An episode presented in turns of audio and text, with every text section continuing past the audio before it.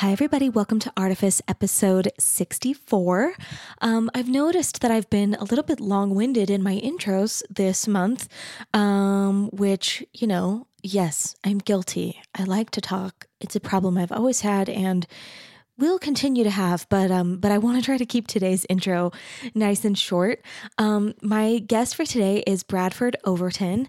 Um, I know I mentioned last week that one of my goals is to um, try to like dig deeper with with mediums um, this year, and I have been looking for a bronze worker for the longest time. So I Googled, like, you know, Utah based bronze artists, and this page came up where um, some of Brad's work is featured. Um, and when I invited him to come on the podcast, I totally thought he was like a bronze guy. As it turns out, he's mostly, and you know, maybe almost exclusively a painter, um, and very, very recently started doing bronze. And the picture I saw was like his very first bronze. Um, so obviously, super excited to talk to a painter. Love painters.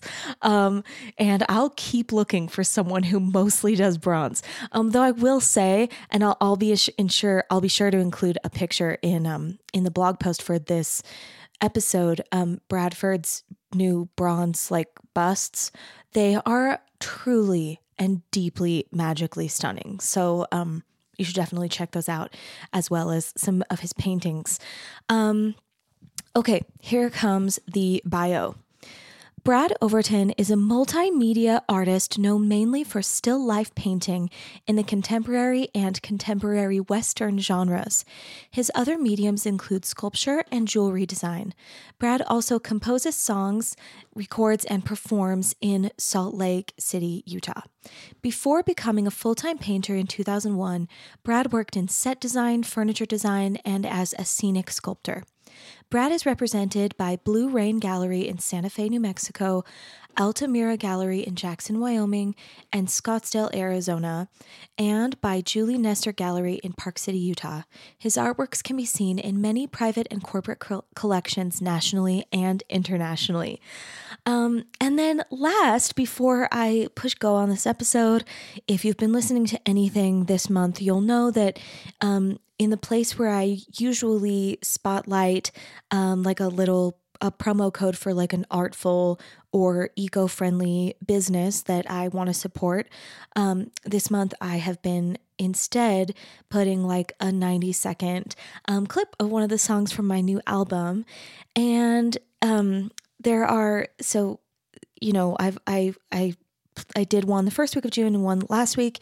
Um, and I was trying to think of, you know, I've got five weeks in the month, five Tuesdays in June, and 10 songs on the album. So trying to decide which five I want to show you guys. And today um, I decided to play a little bit for you from track four, which is called Unknown.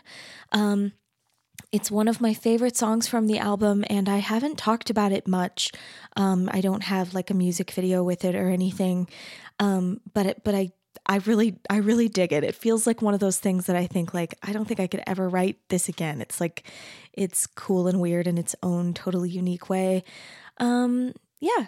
So so today's episode is Brad Overton and a little snippet of my song Unknown. Um and that's all. Enjoy.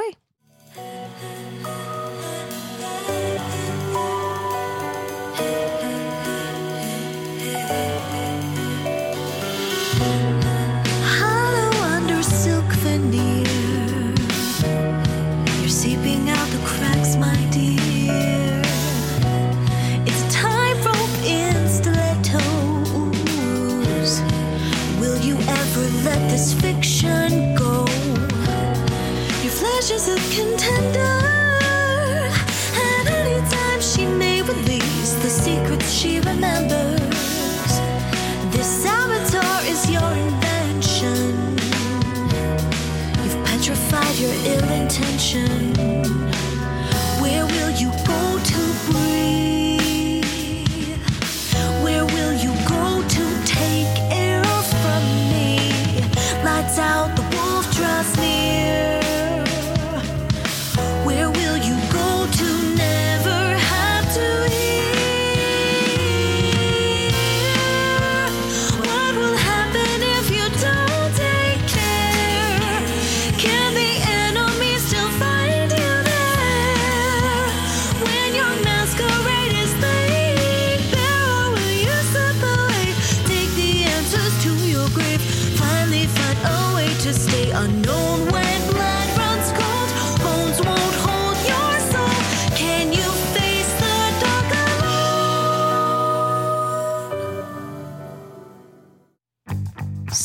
art feels like magic, pure, visionary. And sometimes it's brought to you in part by focus groups and algorithms. And the makers of art are no different. We're creatives, sure, but we're also salespeople. We need imagination and imitation. We need deep, meaningful connections. But we also have to network. Yep, even if you're an introvert. And that's my point. Balancing vulnerability with veneer is tricky, and it's a struggle we don't often share. So let's share. I'm Emily Merrill, and this is Artifice. We'll talk about like just what you think about art and like why it's important and Yeah. how it intersects with your identity and um and if there's anything that you like like as we're talking if there's anything that you're like oh I totally have thoughts about this other thing that she's not asking about Right. just go for it. Okay. Okay. Um, okay, so let's start. Um, I I always start by asking people what they were like as a creative child, like kind of what what evidence was there when you were little that you were that you were creative. Well, um, excuse me. I guess. Let me just Yeah, get comfortable here. great. So as a kid, um, I guess it was clear right away that I just was going to do what I wanted to, to do. yeah, and um, and I I had a, a tendency to take action, like really do something about Yeah. whatever I liked or wanted to be or do or experience or see. I did whatever was in my power to make it happen. Like so, I would act on ideas that I had. Ooh, can you tell me more? Like like, can you give me an example? Yeah, um, two that you know my parents always laughed about. Like I was, I guess I was like four, and um, I saw some people doing like scuba diving on TV, Yeah, and they had o- these oxygen tanks. And what appealed to me wasn't going underwater yeah, and seeing the fish, Yeah. and you know going Yeah. scuba diving. I didn't want to go scuba diving. I wanted Yeah. those oxygen tanks, yeah. right? funny. so Yeah. so I got, I opened the yellow pages because Yeah. that's what we had. Yeah, And I found oxygen tanks and I had some delivered to the house. yeah, And they were, but it was for welding, yeah. you know? So Yeah, this yeah. guy shows up to deliver. And you like, were like, "This isn't what I it's wanted." no, well, I wasn't there. My dad Oh. was like, You were like at school. yeah. Your dad was like, "What dad- is this?" My dad was like, this is not for uh, us. Like, what happened? And like, Yeah. yeah, it sounded like a, maybe Like it was a- kid. a. Child. a child ordered oxygen and we just thought we better bring it Oh my gosh, So- so funny. so there's that and then uh, but it was the the oxygen tanks Yeah. i found them like as objects i was You were like interested. i was like those are cool Yeah, so maybe you you kind of had a mind for like sculptural thought as a child. well Or something. i don't know i mean maybe maybe the objectness of those and like having that but then like another thing that i did was um as a really little kid uh, we were really close to the elementary school that I Yeah. went to, and the crossing guard was out there with the you know the banner and the Yeah. and the flag, and I thought that was cool. Yeah. like it was like they're stuff there, they're stopping Yeah. the cars and kids are walking, but um, now it's always you know some older adult d- who has that job. But when I went to school, it was a kid. It was like a sixth grader would Oh, cool. be the kid. You know, who Yeah. it was their job to do it. And that felt kind of like Yeah, so uh, compelling to you. right. So Yeah. I found a I found a dowel in some room, and I like made it the right length somehow. Fashioned a flag. and I made there. a flag. Yeah. And I just went up on Saturday and stopped cars for no reason and just stood there in the road and like and a yeah. neighbor called my mom like, "Do you know Brad is up the street stopping traffic?" That's so funny. so, Um, but yeah, just like things like th- like that. I I really I like this. I I talk with so many of my guests about like where does creativity come from and what I'm honestly more interested in is like what it, what is the other stuff around creativity that kind of allows some of us to maintain creativity into adulthood? Because I think most kids are creative but this thing that you're talking about is like I the word that I like to use for it in like my teaching cuz I teach children the word that I use for it is like ownership. Like you're advocating for like your um your ability to be able to be creative.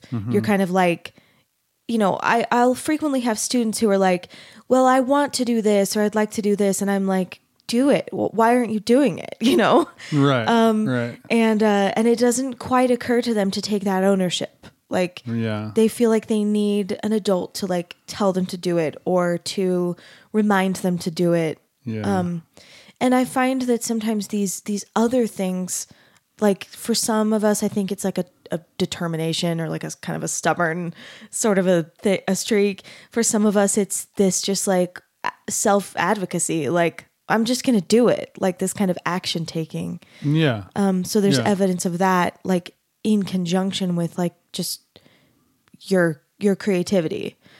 Um, I think that's significant. So, um, were you doing what other kinds of stuff were you doing? Like, did when did you start? Like, were you goofing around with visual art as a small child? Did you take music lessons? Like, what what were you up to? Well, I mean, this is stuff I don't think about that much, but um, I mean, music was super, super important to me.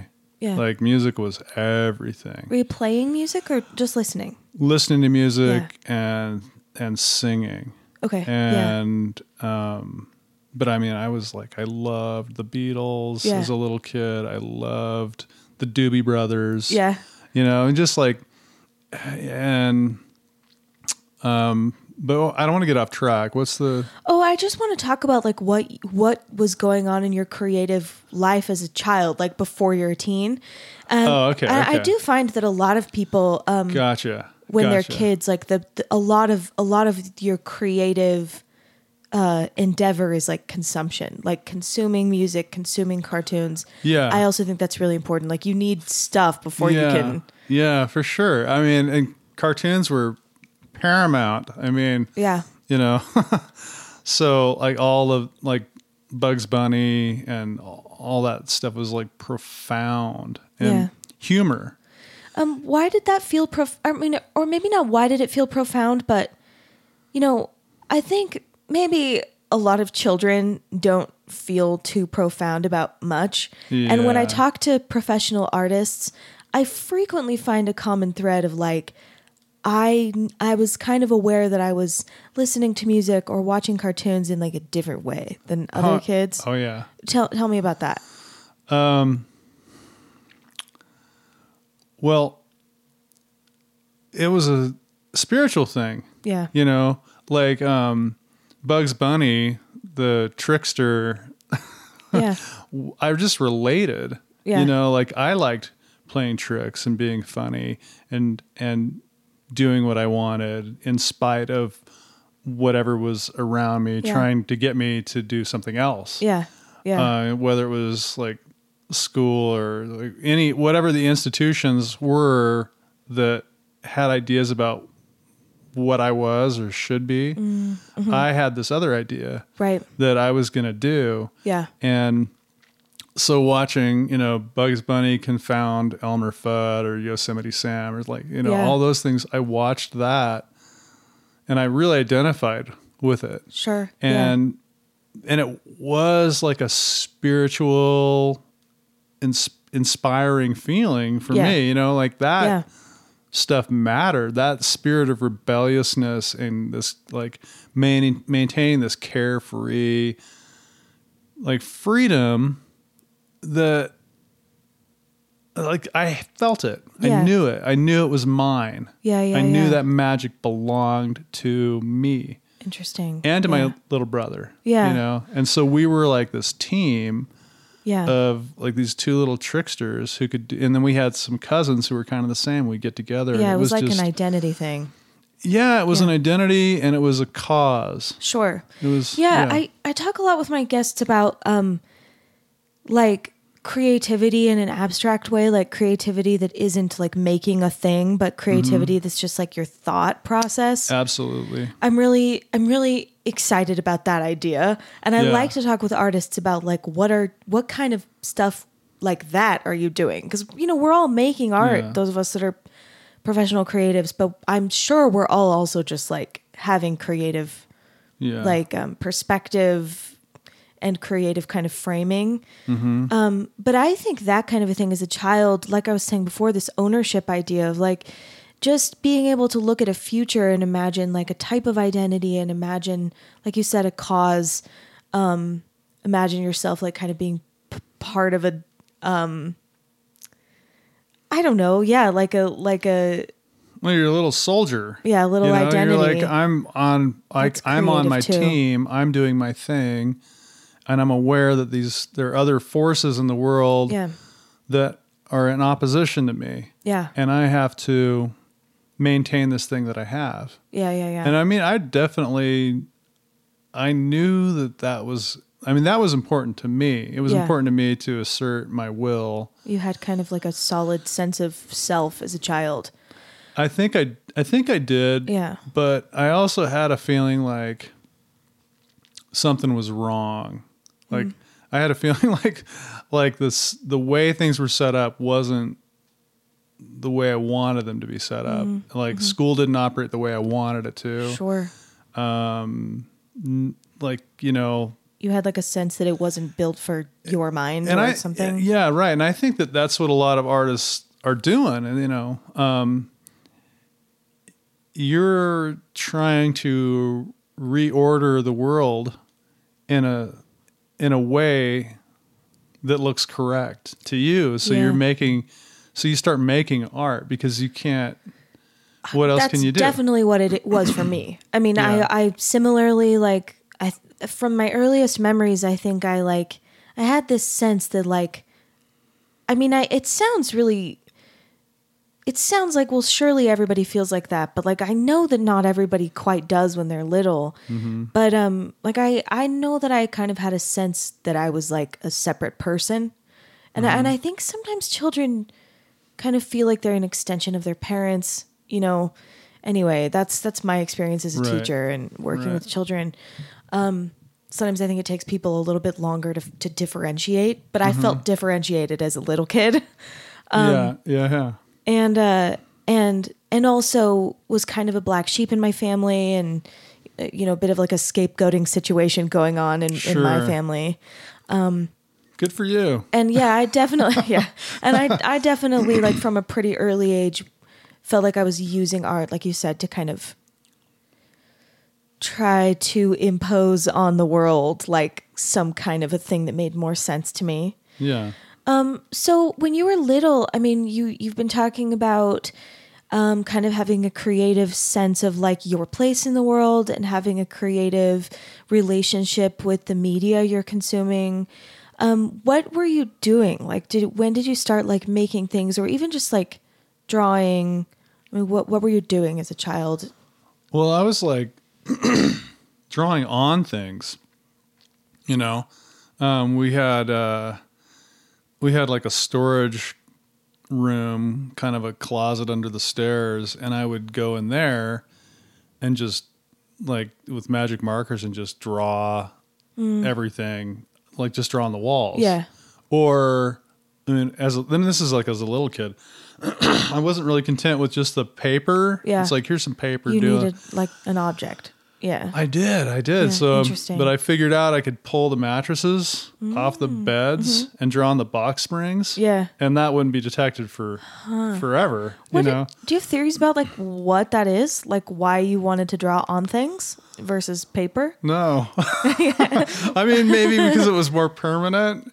You know, maybe Uh-huh. Interesting. because um, maybe because it had to be wrong. Like I wanted it to be Yeah, it was that like, like, I wanted to. thing. Bre- I had to break some rule. I had to break the rules. Mm-hmm. Yeah. you know, because that was the thing. Like I had a teacher tell my mom, my kindergarten teacher. She's like, listen, you got to do something about Brad because he does not think the rules are for him. He's a problem with he authority. He thinks the rules are for the other kids, and he's oh, like no. willing to enforce the rules, but he will not obey the rules. Oh so gosh, you got that's to. so silly. And my mom's like, I don't know. I know.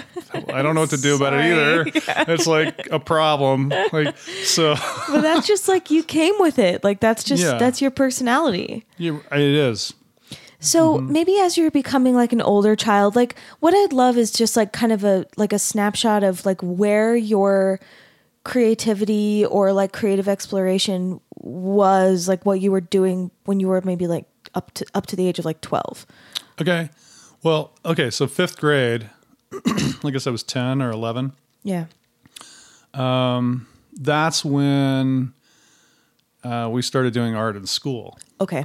And we had this great teacher, Mrs. Gibson, and she had, you know, the better paper and Yeah. we got into crayons and she showed us how to shade. So we were doing these, you know, the first assignment is like squares and circles and triangles and they overlap at the corner. Yeah. and you know each one has a different color that you choose and then where they overlap it's another color Right. and if you shade it well starting with a dark value in that color and then go gradually to nothing Mm-hmm. Yeah. in the middle then it's going to look really cool Yeah, yeah, yeah. and so i'm just like yeah that's that's awesome and i had seen the drawings from her class you know when i was a fourth grader i saw like i was just Mm. Like like, hanging on the wall, yeah. look at that i don't but i didn't i didn't go home and try to do one Yeah. Um, you know but i was drawing all the time i think Yeah. you know just i could draw Yeah. you know um and my mom my mom can draw and paint and sculpt Okay, you know cool. and it's That's- and it was that's always important to pretty say. easy for her Yeah. you know i mean she didn't really she didn't pursue it but um she had a lot of uh, like a natural ability Cool. to do it my there stomach's was- growling it's I- okay. i've been doing this fast thing and then Like, intermittent fasting? yeah, yeah. so i'm not gonna Cool. eat anything till two Yeah. and my stomach is like what where's breakfast I highly doubt it's on the recording, but I do the same thing. Like I'm like such a night owl that when I do these podcasts in the morning, like I never eat before, and then Mm-hmm. Sometimes like halfway through the podcast, I'm like, I gotta eat something. So yeah I'm with yeah you. anyway okay so, so um Yeah. So, so the drawings i got on started drawing and i just like i whipped one out it was like oh wow It was you know? intuitive for you, so yeah of. it was just easy yeah, and so the kids are just like and i'm watching these kids just struggle with this concept of shading and i'm just like what is wrong with you Isn't guys? This is like yeah, this isn't hard. Yeah, and then i was just like oh i guess that's a, this is a thing that i have. Right. like and then everybody was like you know i had people around my desk and i start i'm just like well you know you can do that with anything. So i just start drawing football helmets and boxers and all Yeah. these things and i'm shading everything. Right. And so now i'm like the artist right. and so That's I that, was that like, identity okay, stuff was- starts for some people so young. I find it so interesting. Yeah. So I wanted to just ask really quick because you you mentioned that your mom was like an artist, not not a professional artist, but right um, should I assume then that there were like supplies around the house, like yeah and you yeah you had regular opportunities to be making stuff. Yeah, I mean, so my mom, you know, she's got like four little boys running around and she's in the laundry room doing laundry and trying to sculpt Yeah, and she's got clay that's so cool. and cool. like we're just like, you know, little that, maniacs like- and she's like take some clay. Did did having your mom be creative in that way? Did that like did that mean anything to you? Like did you Yeah. notice like did you feel like your mom was like doing something important? Or or something? Well, I mean, important. I don't know about it. If I don't know if it was important, but it was cool. Sure. know, I think that's what I mean. like- yeah, like uh, not all moms are sculpting in the laundry room. No, I mean, my mom was always different than the other moms. Yeah. You know, because like the other, we, you know, grew up in Salt Lake and all the other moms were like these really sweet Yeah. moms. Yeah. And my mom was like really tall and just kind of looked like a subversive, you know? Yeah, I mean, she's like a little radical. yeah, Yeah. I mean, yeah. I mean, she's not, but she is. I mean, Yeah. she's like, I mean, she's very, she's very spiritual and very religious, but also very free spirited Yeah. and and rebellious. But now we know she- where you got that from. for sure, yeah. So and she looked different, Yeah. because she's like you know she's very tall and beautiful, and she just dressed in crazy colors and like just like she was an You artist. I mean, she was an artist. she is an artist. yeah, Yeah, she- yeah. she, is for She's an sure. artist. Yeah. That's cool. Yeah. That that makes that gives me a little bit more context. You know, I, like to start at the beginning because, you know, for some kids, their parents, there's none of that going on. Yeah. And for a child like that to discover that they're creative is a very different experience. And for a Mm-hmm. child to have to be like, "Hey, mom, can I have colored pencils?" You know, Yeah. like sometimes those are experiences that children have to like. They have to like request supplies Yeah. and maybe deal with parents teasing them about it. So I always like Uh-huh. to ask because I do think that those those very very early relationships to art, art objects, media, you know whatever it is, they shape kind of who we are as adults. yeah. So you had this this kind of profound experience where all of your classmates are kind of going like, "Whoa, Yeah. how come you can just do that?" Right. Did you feel like like if you're being honest, did you f- do you remember feeling like, "Well, I can just do this. Like, why can't you guys do it?" Or do you remember feeling like, "I'm kind of cool and special?" Well, I remember being shocked that that I mean I just remember looking around and going, "Oh, You're kind of like a little like confused. whoa, what? Yeah. Like this is hard?" Yeah. And then when I realized that it was a special thing, then yeah, I mean I felt like, "Well, this makes sense." Yeah. You know? Cuz I already felt different. Yeah, You yeah. know? Sure, sure, that makes sense. Yeah. Yeah. and makes sense. isolated. Yeah. like totally isolated. I mean, I would have like one or two friends at a time, and we'd Yeah. be like brothers. And then I had you- my younger brother Greg, who like we were brothers, and Yeah. we would just like we were together all the time, and just and that changed when I became a teenager, and he was two years younger, and I didn't want him hanging around as much, but Sure. but um, we were we never stopped talking. Yeah. We were always talking to each other Yeah. about our plans, Plans. for grand rebellion and mayhem. And it was just like all it just never stopped. And Yeah. like we just we would fall asleep in our bunk beds talking about Cute. talking Yeah. about that stuff and listening to the radio. Yeah. And I love it. yeah. So in that moment with your class that you kind of felt like, "Oh, I have this thing, like I can do this thing." Um like what how did that impact like, you know, the next couple of years? Like Mm-hmm. like what did it kind of do? I just want to know how you related to that thing. Like well, it was the thing that saved me when I got to junior high school. yeah. because um, while I was really good at drawing, I was really terrible at spelling and math. Yeah, so and kind of- every other subject. It gave you somewhere Yeah. to kind of put some of your value Well, or something. yeah, it made me feel. It gave me a thing that I was good at, but I was I was good at sports too, Okay.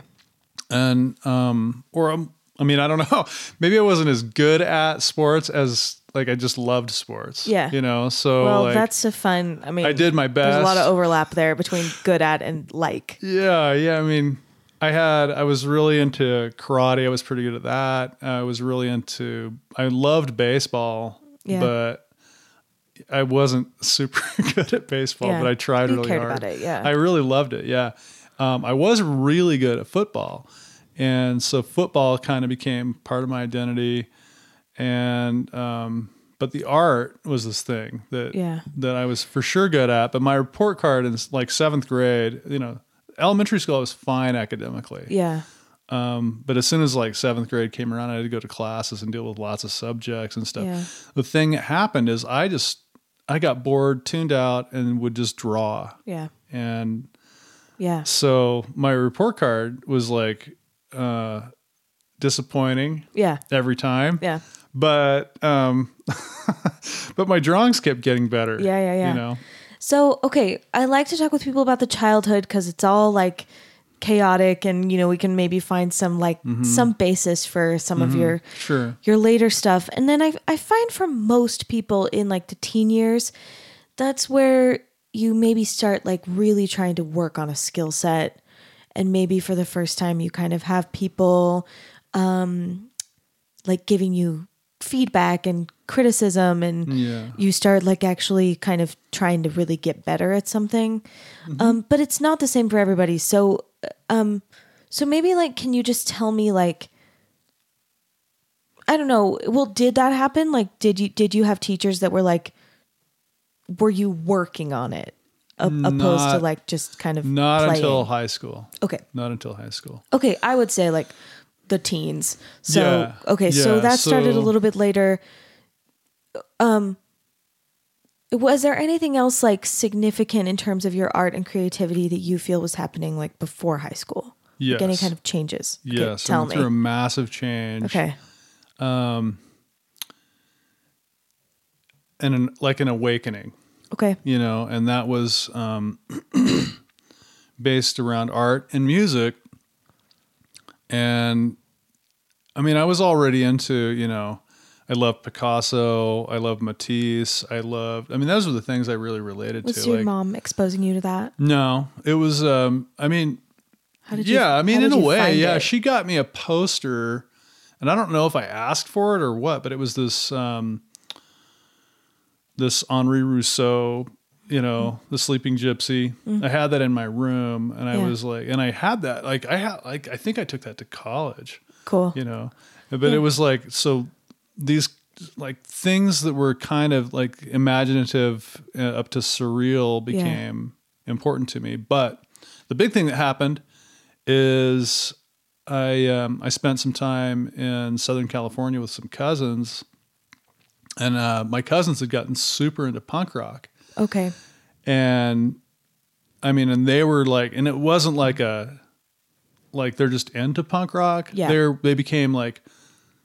serious punk rockers yeah and and and I so and I got I was like, well, what is this? yeah Like, and I thought the clothes were really cool, yeah but I I didn't hear the music for a little while. But then when I heard the music, I was like, oh, this is exactly how I feel inside. Like this is Mm.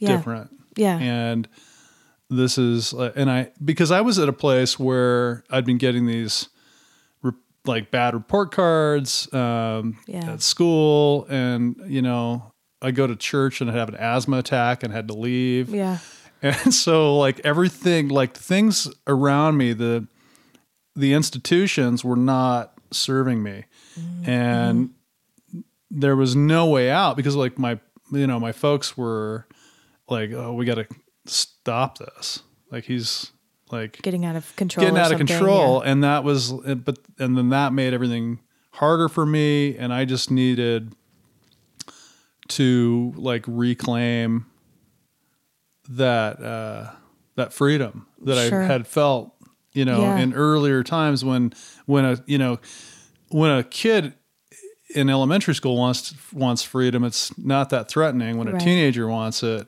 it's scary totally you know? it's weird it's but weird yeah, but punk rock was so aggressive and intense that it was this thing where, um, okay, well, this is unstoppable. Like, I don't care what happens. Yeah. I don't care. And I really didn't. I mean, I, I, so I came back and it was, it sounds dark, but, and it, I guess it kind of was, but, um, that's the door I went through and it opened up uh, a lot and but i but i was able to continue being really creative with it. Like i Yeah. came back from california with records. Yeah. And you know like a different haircut and a lot of like clothes that i made myself like or altered and turned Cool. into you know i had this so i had this suddenly had this this style Yeah. and this thing this stance that i was taking yeah and um, I was the only kid in this school Yeah. who was doing it. I mean, there were because we were out in the suburbs, and there were kids at you know the, the schools in the city that were into punk rock and starting bands, but nobody at my school was doing it. yeah So what I I made it my mission to recruit like Cool. the best Yeah. musicians to my cause. So I just made friends with you know Terrence DH, he's now known as, and um, uh, and I had I, and I and I sh- I showed him the music, Yeah. and he was like, yeah, but he was like into new wave and like he Yeah. liked the romantics, but he was a really good guitar player. Yeah. Um, and when he got into punk rock and then and was convinced and started playing it, then it's like then we found a drummer, then we found Yeah. a bass player, then we practiced. So you every- were you were singing. I was Okay, singing. yeah. We and we so we we played all summer, and you know, my friend Adam's parents were so generous to let us. Yeah. because we made so much noise. Yeah. and have to. And we Yeah. had, and then they just let us do it, and um, we ended up opening up for DOA and Ah, Seven cool. Seconds and the Unwanted, it, like in one night, and on the night of my 16th birthday, and it was like fantastic. It was a creative breakthrough, and Mm-hmm. Yeah. I, I had like written all these songs, and I was singing the parts that I wanted. I want the guitar to do this. I want the now the drums are going to do this. Now this happens. Did you ever have lessons or any sort of formal music training, like lessons or or school classes? Yeah, I um, I had saxophone lessons in third grade, Cool. and it didn't go well. Do you have like I mean, you've kind of already talked about it, but do, what what do you think like let you be like, well, I'm starting a band and I'm going to be the singer for the band and I'm going to write songs like without having you know anybody be like, "Hey, why don't you write try writing a song?" or Mm-hmm. you know like how did you kind of like um I don't know, assume that authority? Like you've already kind of talked about authority. it, but but I mean maybe for I just like to hear you talk about it. Well, it's just you know, you got to do what you want. Yeah. Like, and I don't even get it. Like, Yeah. I don't. When people don't do what they want, I don't even understand. I don't. Yeah. I cannot relate to that because I feel like if I don't do it, I'm just going to die. Yeah. You know. So it was like I'm starting a band, Yeah. and I like the minute I had the it's, like, idea, I'm like, I am starting a band. It's already happened. You It's inevitable. Yeah. I, I've talked about this with a couple of artists. You know, it's so interesting to me. Like, um, I've, I've, I, I just yesterday the 61st episode came out and this is the 64th interview. Mm-hmm. And when I'm talking to you, like if every artist that I talk to was like you, I would feel like we're all the same because like I'm relating to a lot of the Right. things you're saying. Although I I do like rules. Um, but I have like a I have like a rebellion in a different way, but like I really like structure. So Yeah. we ha- maybe have a different flavor there. But um but I've talked to some artists who don't at all feel like this way. Like Right. where, you know, there it's not an idea is not inevitable. I feel like that. Like if I have a creative idea, it's it's not like, well, maybe this will happen. It's like a matter of when. Yeah. Like yeah. it, right. it has to happen. that's that's a an interesting thing, you know, because now it's like But it's totally not a given. it's not a given E, even because, for like, artists. No, it's not. I mean, for me, I have a great idea that I've been thinking about for years for for a series of paintings. And I think about it every day. Yeah. But I've got so many other things that I have to get done first. That I'm that's like, that I don't know Like, when I'm going to get too to many this projects. yeah, I don't know when I'll get to it. Like, I'm, but I had this early in my career. I had this idea like, I'm just going to take action on everything. Yeah. Every good idea I have, I'm going to do something about it.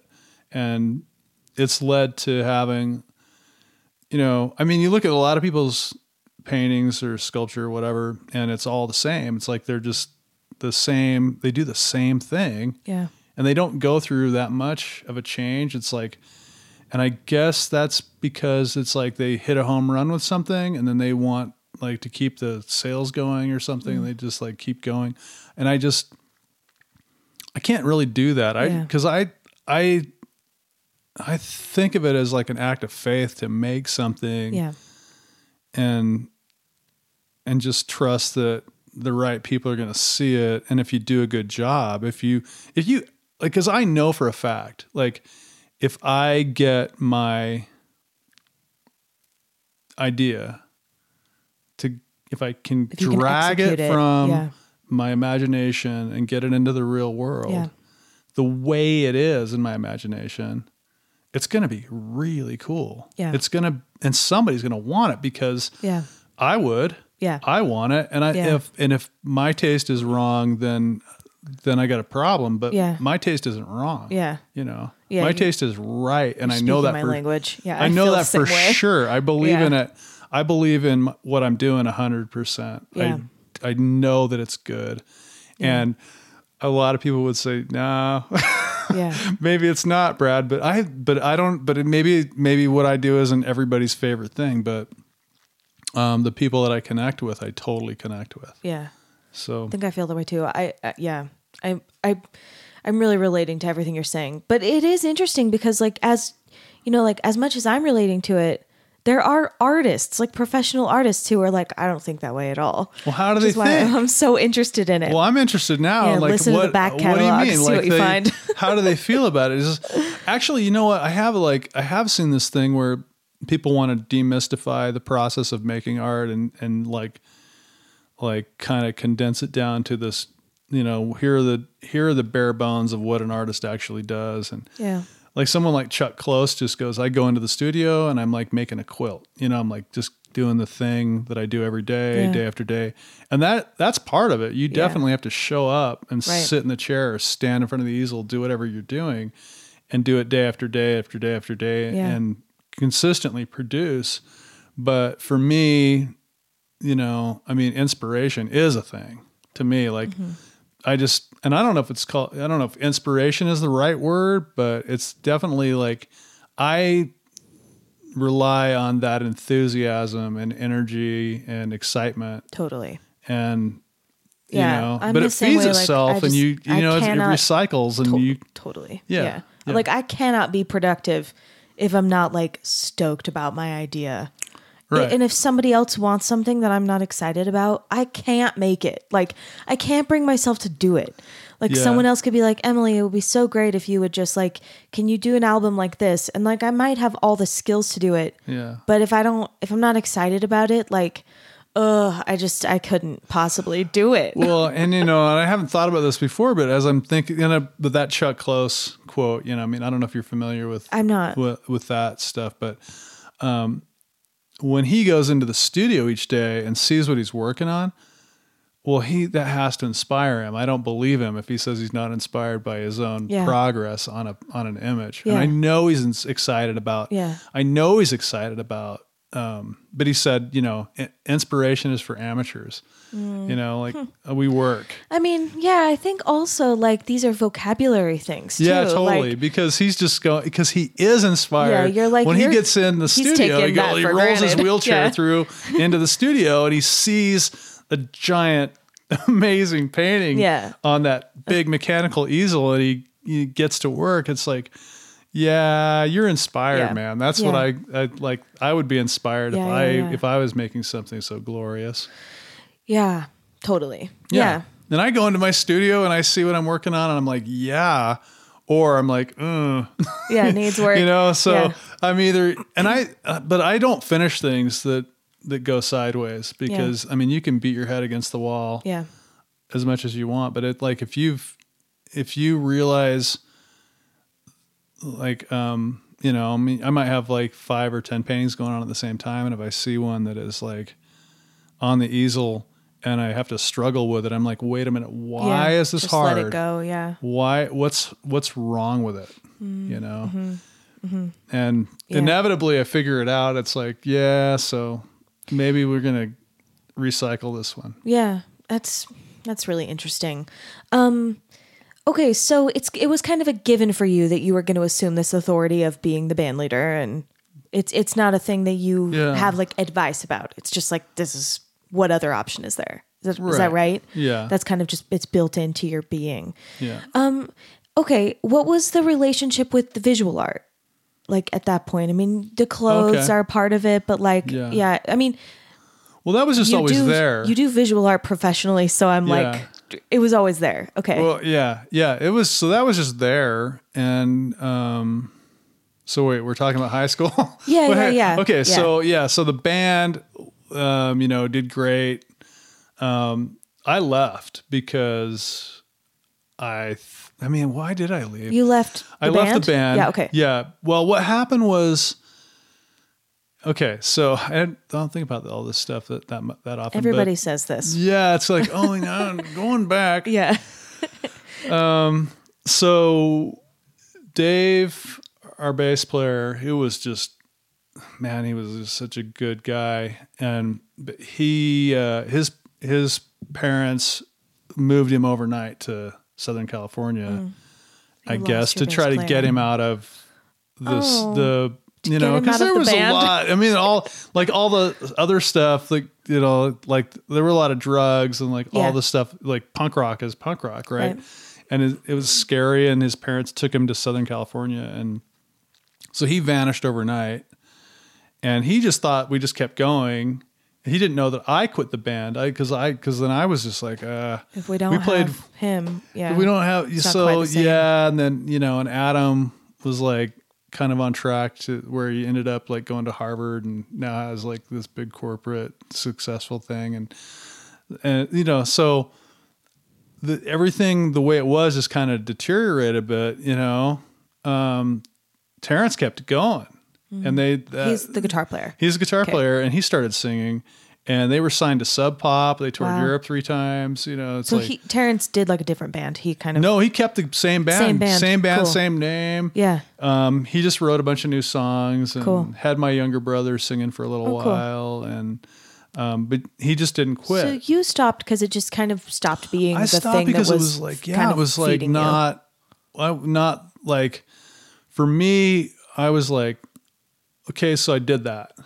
Sure. I did it. Well, I did feel what I like wanted that's to what do. we were kind of talking about before. Yeah. We didn't quite say it, but like, if you're the type of person who like needs a, a project, like a new project, kind of once you do it, it's like, well, I did. Well, it's done. Yeah, and I just Yeah. thought about it. I was like, I don't want to really get in a van and drive around and like it was I about want to. the experience of making the thing, and then yeah, yeah, it needed to kind of and I think I was experiencing in tenth grade. I was just like, I don't really want to smoke pot, and I don't really want to listen to super negative music all day Yeah. anymore. And I just I'd like rediscovered the Beatles, and I was thinking about poetry and art and music and you know and then i was like well and then i really i was like yeah i want i want a beautiful girlfriend and a guitar and poetry and i want you know i want to make art and i'm like i'm maybe i'm this Yeah. you know maybe i'm going to do this now Okay. so it's like a kind of an identity shift you know and i yeah, i mean i started dressing differently and Yeah. like just changed everything yeah, again and uh you know but it's still identified as a punk rocker i mean Yeah. i still loved that music and i still like that was my ethos you know Yeah. like where you can like i can do what i want to do yeah, and then i was just doing art although i hadn't taken any art classes at okay. all It was Like, all still just like self motivated. yeah, I really avoided like I knew like I would go to the art room and take supplies. yeah, And so I'd have a drawing I was Sure. always working on Yeah. that was on art class Yeah. paper. So I guess other teachers assumed I was working on an art class project, but it was just my project. Yeah. So I'd go into each class, tape my drawing down to the desk and draw Yeah. until Cool. someone told me to stop. yeah. We're doing geometry now. Well, it's funny you say geometry because my geometry teacher was just like, okay, listen, I'm going to pass you as long as your drawing has something to do with geometry. Yeah. You know, You went back to shapes. You were like, okay. So I just so in the fifth grade, yeah, I learned how to shade circles, I- so I can do that. right. And I think she just passed me anyway. And I had a lot of help from a lot of great teachers. And That's great. You Yeah. you had teachers in other mediums that were like, well, it was my, reflecting my English teacher, yeah. my French teacher, my Spanish teacher, my geometry teacher, but especially um, my English teacher. yeah, um, Shirley Collins, whose former husband had been Jazzbo Collins, the great um, jazz DJ in Chicago. Cool. And, her son Brad Collins was the uh, punk rock DJ. So I already knew him. I Brad Cool. had set up our first shows, cool, cool. and when I found out Mrs. Collins was Brad's mom, I was like, wow, like Mrs. Yeah. Collins. And she Mrs. Collins. Mrs. Collins. And she really she kind of saved my life. Is Yeah. how, how I feel. And my brother Greg feels the same way because she identified us as artists, told us mm. we were artists. That's so And- important. But she didn't she just she didn't stop there. She told all the other teachers Wow. and she took care of us. Yeah. That's really amazing. Like Yeah. she took care of you in the sense that like maybe you weren't doing that well in some classes, but she was like, this child has like something important. Yeah, yeah. Like that's really cool. right. And Greg, my younger brother Greg, he he was so out of control and so mischievous. He got kicked out of like five schools. Wow. and then Yeah. just dropped out. And then we didn't see him for a long Yeah. time. And um, you know, but you know, now he's famous. You know, he does great, great art. Wow. But um, but um, what I wanted to say was like, what happened as a result of that teacher like really supporting me. I got on the. I, you. she was like, "Here's your," you know, I was writing poetry. And she's like, "You're actually good at this, and you should be on the literary magazine staff." So I was on the literary Mm-hmm. magazine staff. I was writing poems, getting them published in that little high school magazine. Yeah. And then I was doing the cover art and stuff too. Cool. And the she gave you like a Yeah. an out. She gave you like a an outlet, like a, a place to be doing things. yeah, and well, she just recognized what I was doing, Yeah. and she told me what I was doing. that's you huge. know, I mean, like, it's This is important stuff. You can do this in college. This is like Yeah. your this is your track. So she she with her support, I started, you know, I was doing poetry readings and winning awards and um, then I was, you know, then I won the the Sterling Scholar Award for Yeah. art. Then I was winning drama meets, like, like, because I was like, well, I can do Shakespeare. So Mm. wow. You were doing like everything. You were in all the mediums. yeah, I was in all of them, and I can do all of them. Yeah. I mean, you know, I was on the opera training program at the University of Utah for a little while. I changed my major three times, so I was doing I was doing theater, I was doing music, I was doing art. Um, I was taking poetry workshops with Larry Levis and Mark Strand, Wow.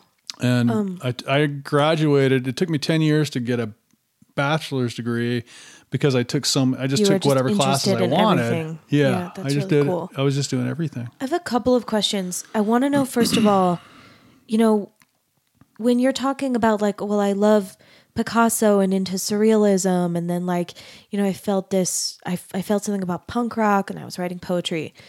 Um, how did you like? I'm trying to think of exactly what I want to ask. Maybe I'll say it this way. I think when I was like a, an older child and a, and a teen, I was really interested in that kind of thing too. Like I would, like I remember I watched like the movie The Fountain, um, which is kind of like a surrealist type of a movie, um, and it, it was like on TV. Like it was, I watched it. And I remember, like, you know, one of my parents would walk in, w- you know, walked in and was like, what the heck is this? And like, I'm sitting there having this like profound experience. Yeah. And my family is like laughing at it, which was like, Right. that was just what my childhood was like. I would like read a book and be like, wow, this is like unlike anything. Or, you know, we'd be at a museum or something and I'd be like having this reaction to something and then have my parents be behind me like, this is stupid. You know, Yeah, like yeah. that's just like what my experience was. Or like I would, I would, like I really liked, um, I saw um like PBS was running like the the nicely shot um cats. Like Sure. you know, there was like there's this famous like video of it and PBS had it and I caught it on videotape. I was probably like 10, 11. Yeah. And like I would just watch that videotape of cats. Like I couldn't get enough of it and I liked the music. It was weird and my parents were just like, "Why do you like this? It's so creepy." Oh, And it is so- creepy, but Yeah. it's beautiful. It's and I No, almost was great. interested in it Yeah. because it was different, you know. Like I just was like, "What is this?" And like I was interested in like the sheer fact that someone like made something that wasn't just like at face value like shiny entertainment. right. You know, I was interested in like this the you know, not that cats is like subversive, you know, but I was interested in the in the, the art is subversive. Sure. you know? Yeah. Yeah. And so, you know, as I as a child felt kind of like moved by like what was weird or what was different, Mm-hmm. I also was really in the habit of checking that Mm-hmm. and being like, am I weird? Like, is this weird? Mm-hmm. So maybe I just like I'm totally missing context, but I mean, I guess what I'm asking is like, did you feel like you had to have a sort of bravery or anything in order to just like accept the stuff that you liked? Or were just there people in your life that were like, yeah, Picasso's cool. What about it? Well, I mean, Does that make sense? Like, I just Yeah, yeah, want to know totally if it, does. if it, Yeah, if it I was mean- subversive for you to like that stuff, or if it was like it was okay for you to like that stuff. Well, I mean, I think I didn't care. I just, Yeah, I it just wasn't an issue. It just wasn't a thing. Yeah. Like, if So If if, you had somebody been a child like in my it- home, you still would have just been like, whatever, I'm into it. yeah, Yeah. right, like, like you know, I mean, I mean, I remember things hurting my feelings. Like, like I was super into, um, and I had a, I had a great friend who was a drummer when I was like, I guess fifth, sixth, seventh grade. My friend Sean was this phenomenal, unbelievable drummer. And he had, and his story was really rough because he was a really tough kid who knew he was tough and that became his identity because when he was like five, he, he fell out the back of a station wagon on the freeway oh my gosh. and tumbled, you Yeah. know, and he was fine. And Crazy. uh, yeah, so he, he knew he was tough, but he lost two older brothers, both in motorcycle accidents, Wow. and they'd been they'd both been drummers, I think, and Mm. um, so and then he had another brother, an older brother, Brian, who was like a, another great drummer, and um, at Sean, there were just all these drums in the house, and Sean became. I and I always imagined it was like that must have been like his mourning process for his brothers. Like he picked up their drumsticks and just like Yeah. played, and he was just a little boy, but I mean, in sixth grade, he could play through um, all of Moving Pictures by Rush. You know, he could play. Yeah. he could play all the Neil Peart stuff. Yeah. you know, Cool. and um, so and and I would hang out with him at his house, and he'd just play drums, and I just sit. We just like you know we'd we'd mow the lawn, we'd hang out, we'd ride our bikes, we'd get into trouble, we'd go play drums, you know, and I couldn't do it, you know. And he tried to teach me, and I was like not that good. Yeah. Um, I mean, I had a drum set too because I was like I'd already gotten into that before I knew Sean, but and I but I could you know just do like some basic rhythms and that was all I could Yeah. handle. But Sean could play anything, and that exposed me to a different kind of music. I'd never heard Sure. Rush except maybe like you know teenagers who were smoking cigarettes and Yeah. playing Rush really loud at the swimming pool. Like that Yeah. that was a thing. Yeah. That's the first time I heard Rush, but Yeah. So Yeah. are you saying is like well, what it- I was trying oh, to Oh, say, ahead. and I was going on for a long time, but the point was I was super into this music Yeah. and I really wanted my parents to love it too. Mm. You know, so I would drag the stereo into the kitchen Yeah. while my parents are in there and play Rush. Yeah. like because it was like to me it was revelatory. Yeah. you know, and Right. to them Yeah. it was just like stop. Yeah. You know. And that hurt, would hurt your feelings. That's what you were saying. Well, yeah, I mean that would hurt my feelings. Like, I don't, like if they didn't, you know, I wanted like why aren't you having this like experience? yeah, I just kind of thought everybody would get it. Yeah. You know. Oh my gosh, that's And so then when I- relatable. I, still I I, think- still feel like that Yeah, you still want, you know, you still want that connection with other Yeah. people. You don't want to have that because you're having this profound spiritual experience with a piece of art. And you want you other people to share it. You Yeah. want to share it, yeah. and um, you know, but with But- a little, you know, some time passes and you realize, oh, you know, this can be just for me, and that's Yeah. that's really good too. but you had enough experiences in your life where someone else is like, "This is, all, th- I think this is cool too." I had nothing like that except like, well, I don't know, my aunt Pamela, she really saw what I was doing and liked it and I could tell Cool. she approved. But yeah, when I got to high school, that that teacher Mrs. Collins. Mrs. Collins just like it. she man, she changed everything. Yeah, and that's then really and, cool. and then I was determined to go to go to the University of Utah and I applied and didn't get in. And I was like, nah, that's unacceptable. Mm. What did you think your major was going to be at the beginning? art? Uh, like visual art. Yeah. Okay. And Mm-hmm. then you were doing opera, like that was a second, like a minor or something. Well, what happened was, I guess, um, I did most of the first year and like the foundation program at the U, and I did get in, and I can tell you that story. But, but I, yeah. it's like I kind of like talked my way in. Yeah. And but um, I changed my major. I went. Um, I think I did. I did acting first because I just I just got bored Yeah. with the art program because Mm-hmm. it was um, you know like draw. Here we're we're gonna do the we're never because like the first year you're not dealing with um, you're not making anything really. You're not painting. So it just wasn't like work. It was that same institutional thing. Well, it was hard. It Kind was. I mean, it was hard in a way. It was hard to. Sh- it was. It was hard because it was so boring. Yeah. Um, I wasn't It wasn't built interested. for your I- brain. no, I was in there and I was like, I remember the first week of class. Like, you know, I'm in this drawing class, and the guy's like, "Yeah, well, so first we once we learn to draw," and I'm like, "What have you already? What do I What- can draw? yeah. I can already draw. Can I skip? Yeah. Can I go do something?" I have one more just like quick question.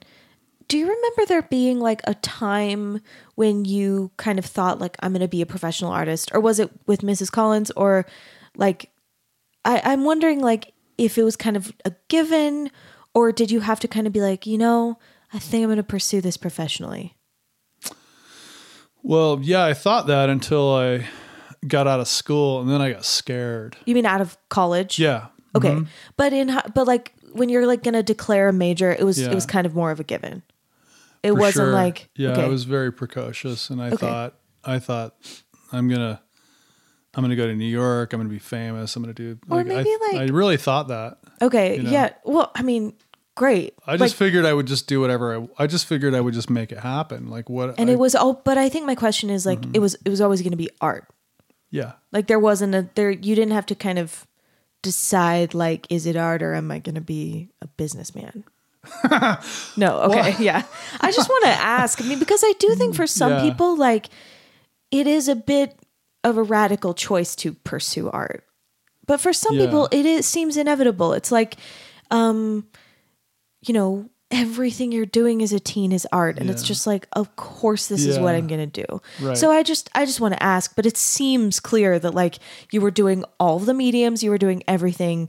So it was always going to be art. It was just kind of a matter of like, Yeah. what kind and where. yeah yeah that's that's true for sure Okay, I- so yeah. you went to the U. Um, I I do want to spend like some good time talking about like your professional, like Yeah. your profession. okay So during, uh, maybe I'll just ask this. Yeah. During the time that you were working on your bachelor's degree, which you said took like ten years, is that an exaggeration or is that real? that's i went from That's yes that's accurate. that's- okay, it was a Great. decade Okay, I didn't want to like assume and have you be like it wasn't actually It was ten years. Like it was ten years. Yeah, Okay, it was ten years. Off and on. I wasn't. I wasn't always in Sure. school. I was like, you know, I was working in restaurants. And that was another thing that I became. I, I fell in love with. Like, cooking. Yeah. Or cooking. Yeah, or like, were you um, like a waiter? I was a waiter. Okay, but I. cool. But and I and depending on my mood, you'd either have the best experience or the worst Yeah. experience. But I I, can relate to loved. But I loved the kitchen. I loved Yeah. being back there and like. well, it's also I loved, creative. I mean, it's very creative. yeah. It's high intensity. It's Yeah. like it's a very stressful job, and so and it was hard. It's a hard job, and I was proud. I was proud to be doing that work. so during those ten years that you were like in and out of school, Yeah. were you at any point in those ten years like making money doing art? Yeah. I Okay. was. Uh-huh. So how, how did that like so lots of times when I talk to artists who take a lot of time in school, it's because they're already kind of they're Yeah. already doing it. And then it's like, well, I kind of want to finish my degree or I kind of want to learn more, but I'm also kind of already doing it. Yeah. So maybe just like can you give me just like as much as possible a snapshot of that decade? What were you getting paid for Okay. in art? Okay. So mostly, I was getting paid for waiting tables, right? Yeah. And wherever, whatever restaurant I was in, but when I needed a some extra income, I would take my uh, like a portfolio of drawings and I'd go into my favorite neighborhoods with the best houses and I'd knock Yeah. on the doors and I'd just Oh my gosh. show people my drawings and ask them Cold to buy sell. them. Cold, Yeah. yeah. And I would do that. And my dad trained me to do that because my dad was an insurance salesman and a Cool. really tough guy, you know, oldest son of a Wow. coal miner in West Virginia, who was on his own at 17. So 17. you were and- just making these like direct to customer sales. yeah, but I had the confidence to do that because my my dad, I saw my dad cold calling people on Saturday mornings out of the phone book, you know, Yeah. and he did. He he made great money doing this thing, and he he always had this thing like his ethic was you don't work for anybody else, you don't do anything that's beneath you, you don't like you just you do what you want, you pursue it, Yeah. you know, hard, Yeah. and you know that's and that's life. And but then I go, well, I'm going to do art, and he's like, wait, no. Like- That's the same as my dad. know, he's like, Yeah. that's crazy talk. You know, Yeah. And so Like you can be an Right. entrepreneur and like go get him, but like not that though. yeah, yeah, So, but I mean, he came around. He Yeah, he good. called the dean of the art department and asked some questions, and he was like, okay, well, maybe. around. No, well, I'm sorry. It's okay. but so I would go around and sell drawings. Um, I would, um, you know, have T-shirts printed up with drawings on them. Cool. And sell them at sell them on campus. Of my, just I was always I would walk around with a backpack full of T-shirts or something. You're hustling. That's so. That's so. Like, that's well, I mean, that's important. totally. You gotta, you have to, you Yeah. have to be able to do that. I think so too. But you know, again, I talk to a lot of artists who kind Mm-hmm. of think hustling is like blasphemous. You know, Well, that's okay. Think I, it. I agree. but I mean that's that's why I like doing Yeah. this podcast because you know, when I started this podcast, I knew that artists were different, Yeah. but artists are more different than I thought. Yeah. No, it's just like anybody. You yeah. know, I mean, I like it. Yeah. I, I, and it it proves to me again and again and again Mm-hmm. that it's not about it. I don't think it's about like um I don't think there's a certain kind of personality that like lends itself to art. All Right. kinds of people are in art, yeah. And there's Um, all kinds of art. Totally. Yeah. And the Right. things that that's why I'm fascinated in like if we're all different, Mm-hmm. somehow we manage to maintain creativity into adulthood. So like what happened? Like how are we doing it? And you're doing it by hustling. I was kind of doing it by hustling. Other people are doing it in totally different ways. Yeah. It's very fascinating Yeah. to me. Well, I don't have to hustle anymore. Yeah. You well, know? I just mean now like I just put them in a crate. sure. You know. but yeah, but that was an important part of the beginning. yeah. Um, were you doing sculpture or i mean or mostly paintings and drawings back then Well, okay. So I was doing no sculpture Okay. except in school. yeah we still haven't like talked how did you start doing bronze i mean i still don't know Oh, so well, I guess I was Which is, like, such a big yeah, thing that you're maybe I do now. hustle still. Um, yeah but um, I knew I could sculpt because, um, and uh, I knew I could. I knew I could do it, and I had an idea, and I wanted to do it, so I did it. But um, the, I mean, in school, I was. Um, I mean, we go back to my favorite professor was he was Angelo Caravaglia, and he said. Um, I mean, yeah, he said everything. He said everything right. And this was before the te- you know kids could grade their teachers and fill out the little evaluation cards. Yeah. Like you couldn't. There was nothing like that. Yeah. And in the you know the the s- no smoking rule was kind of new on campus, and he would still smoke. oh and gosh he was just like smoking his pipe. He's like, the students, I'm going to smoke. yeah he was italian He was. He was Yeah, I'm guessing from the he was last name Sicilian. Yeah. and the accent Yeah, yeah, and he and he would he would like walk around the class and he'd say, "Some of you are wasting your parents' money. Uh, there should be an entrance exam. I could have you draw on the blackboard for thirty seconds, and I would know. Listen to me. do you think that's Yeah. do you think that's true Yeah, I do. You do? I think he was right, and he said he's like, if you have a choice to do anything else, yeah do it. yeah you know like because this is a hard life this is a hard job. You don't know what you're getting into. Yeah. you're wasting your parents money and you should be in the communications department.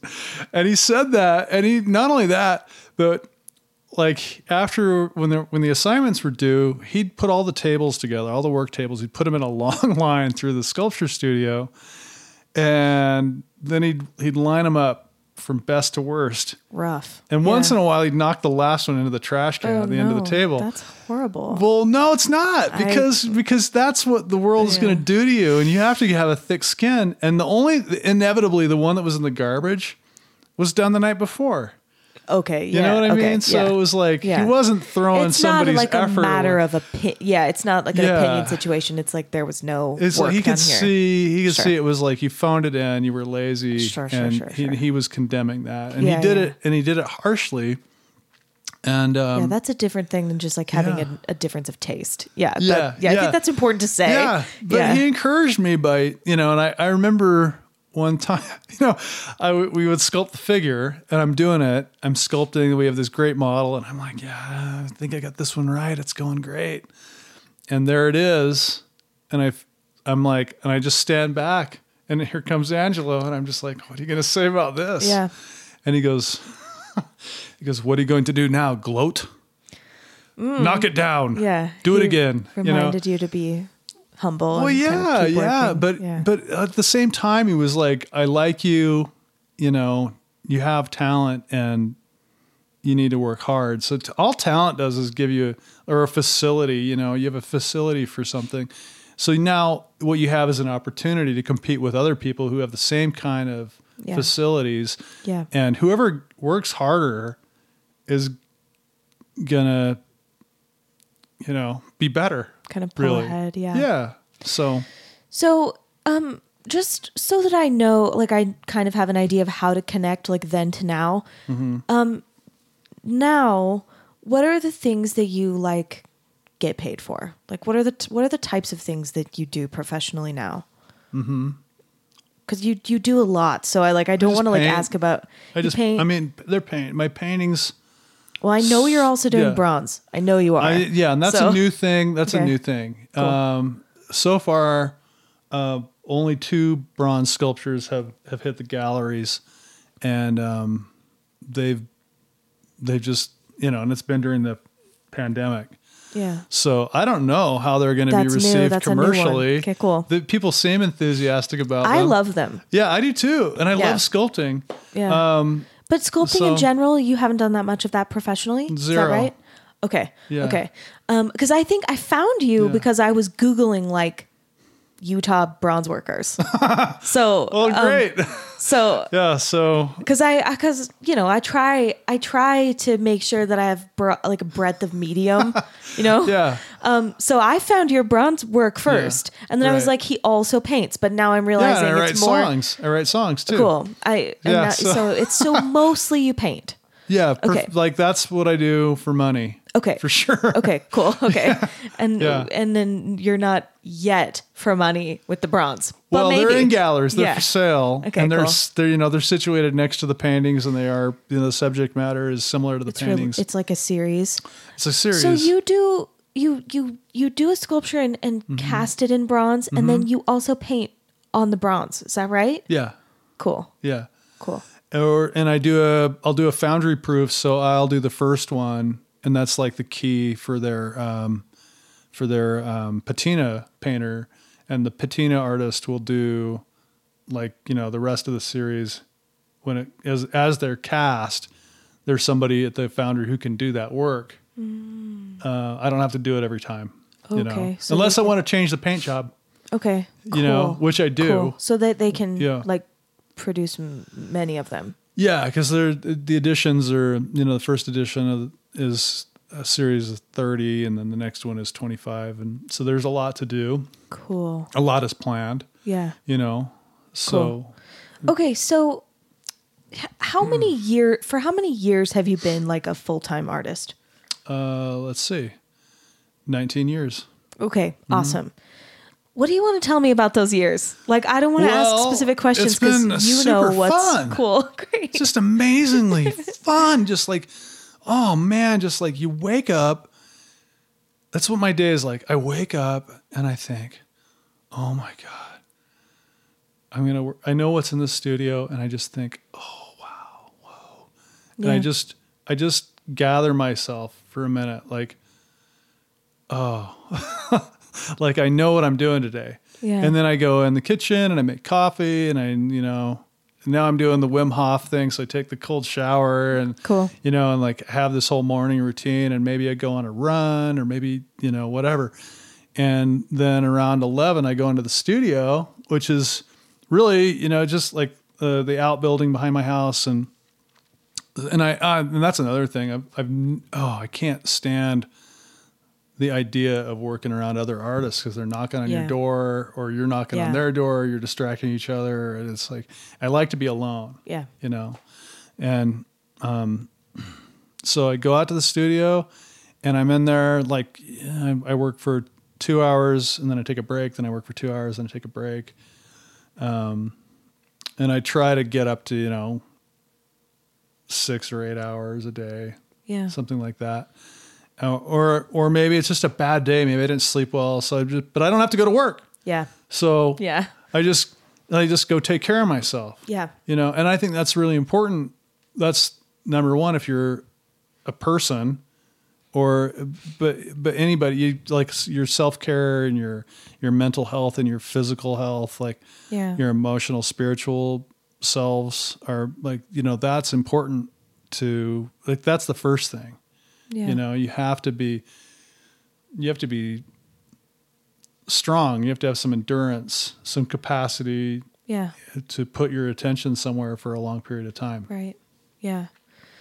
Um, what has been like challenging about it? And it, you can talk about like practical stuff or like, you know, well all the good things all the good things there's like everything's a double-edged sword you know like Right. Um i like being alone but you get lonely Yeah. I like, you know, working really hard, but um, then you work your, you really Yeah. do work really hard, you know, and that you exhaust yourself. And when you have a show, it's like sometimes if, if you get behind schedule or you change your idea or some, a pain doesn't work out, you're still like, you're still, you know, you're up against the wall and you, you're still having to like stay up really, really late. Yeah. And work really, really hard and exhaust yourself, and you're grumpy, and you know, then your relationships suffer, Yeah. and like this. So you give it, but you have to give everything to it, Yeah. or it won't work. It seems like you have a very like there's a common thread of like you're you're a confident person, like you're a confident artist. It seems like that to me. Mm-hmm. Ha- have there been like do you have to do you ever have to deal with like doubt about like whether you're making something Yeah, like what what is that like or or crushing yeah. fear and doubt, and yeah, uh, Yeah, because you haven't yeah. said anything about any of that yet. so like, is that know, a thing I that mean, happens? that's not or? the that's not the the happy part of it, you know. But sure, but it is important. It is. Like I do think it's important to let people hear. You know, I think creativity is Yeah. important. I think Yeah. art is important. That's why I have this podcast. I want Yeah. artists to tell their stories, talk about how do they do it. And I think it's easy for people, the Mm-hmm. public, would be artists, you know, whoever, to look at someone like you and maybe think like, well, I can't be like him because it's hard for me, you know, which of course is like that. I'm sure that's not how you see it, but um, but I do like to hear the stories of like, how do you, in a practical way, like deal with that stuff of like, is this the right? Am I working on the right thing? Is this going to be? Am I going to be able to execute it the way I want? yeah, Will Yeah. someone want it?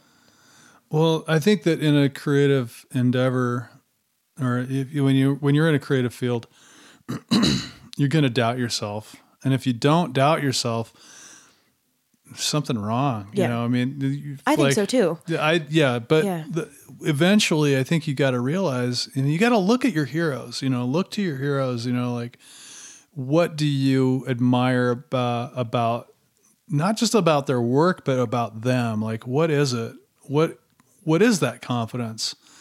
Yeah. And it's like somebody I admire is Neil Young, Mm-hmm. right?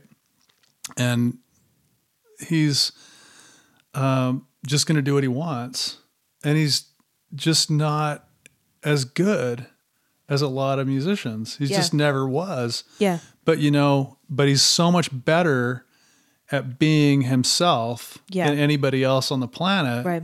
that he he realized maybe I don't know if he thought about it or thinks about it. I've I don't I'm not aware of him speaking about it, but um, I mean, once you once you really learn to express yourself and be who you are and embrace that person and love that person Yeah. and take care of that person, that person's free to do their thing. Yeah. And there's probably some value in it. You know, if you're driven to, you have to, you just, you have to trust yourself. You Yeah. can doubt yourself. You can fall on the floor and cry. Yeah.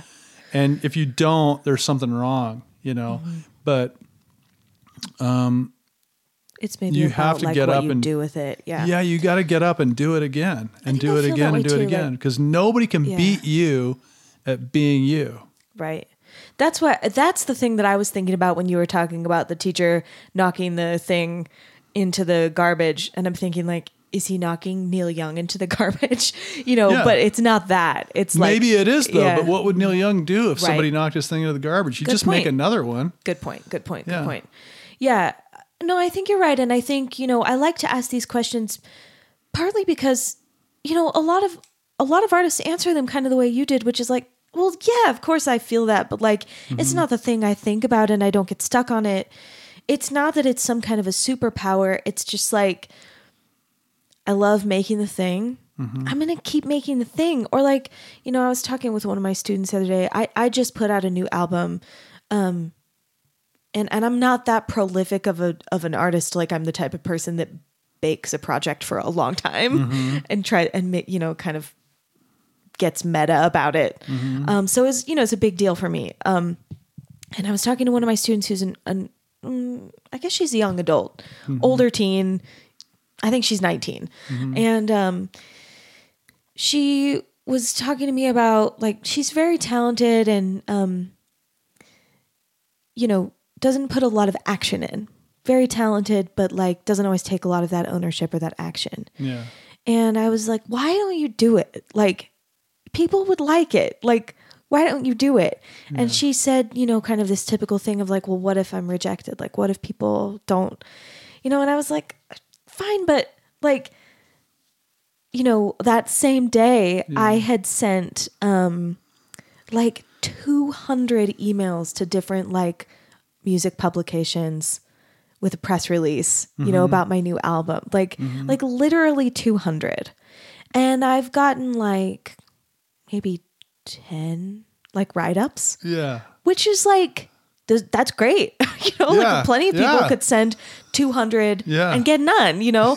um and and then it's like well someone might be looking at that and being like you have 10 blog write-ups about your new album like Uh-huh. that's so lucky and I'm like but I sent 200 Yeah. You know Yeah. but it's just like i'm not even thinking about that because like as soon as you know one two three come in i'm just like pff, i'm not thinking about i'm not thinking about the literally 190 Yeah. that i never that probably didn't even get opened a, a lot of them That- and you got to account for that. Yeah. anyway so i think my point is just like i know that that like doubt and that kind of like the the the, the underbelly as Yeah. it were is there it's there Yeah. um and i like asking artists about it even if their answer is just like ah, i don't think about it because that's the answer you know like it's not that it's not there Yeah. so you're, yeah, like- it's there. You're coping with it somehow. yeah You know, but you- then maybe the way you're coping with it is like i don't focus on it Right. or i listen to it and think like what do i do like Mm-hmm. why am i feeling this like you were saying before like what's wrong with this painting? Like why is it wrong? Why does it feel wrong to me? Yeah. and use that as like a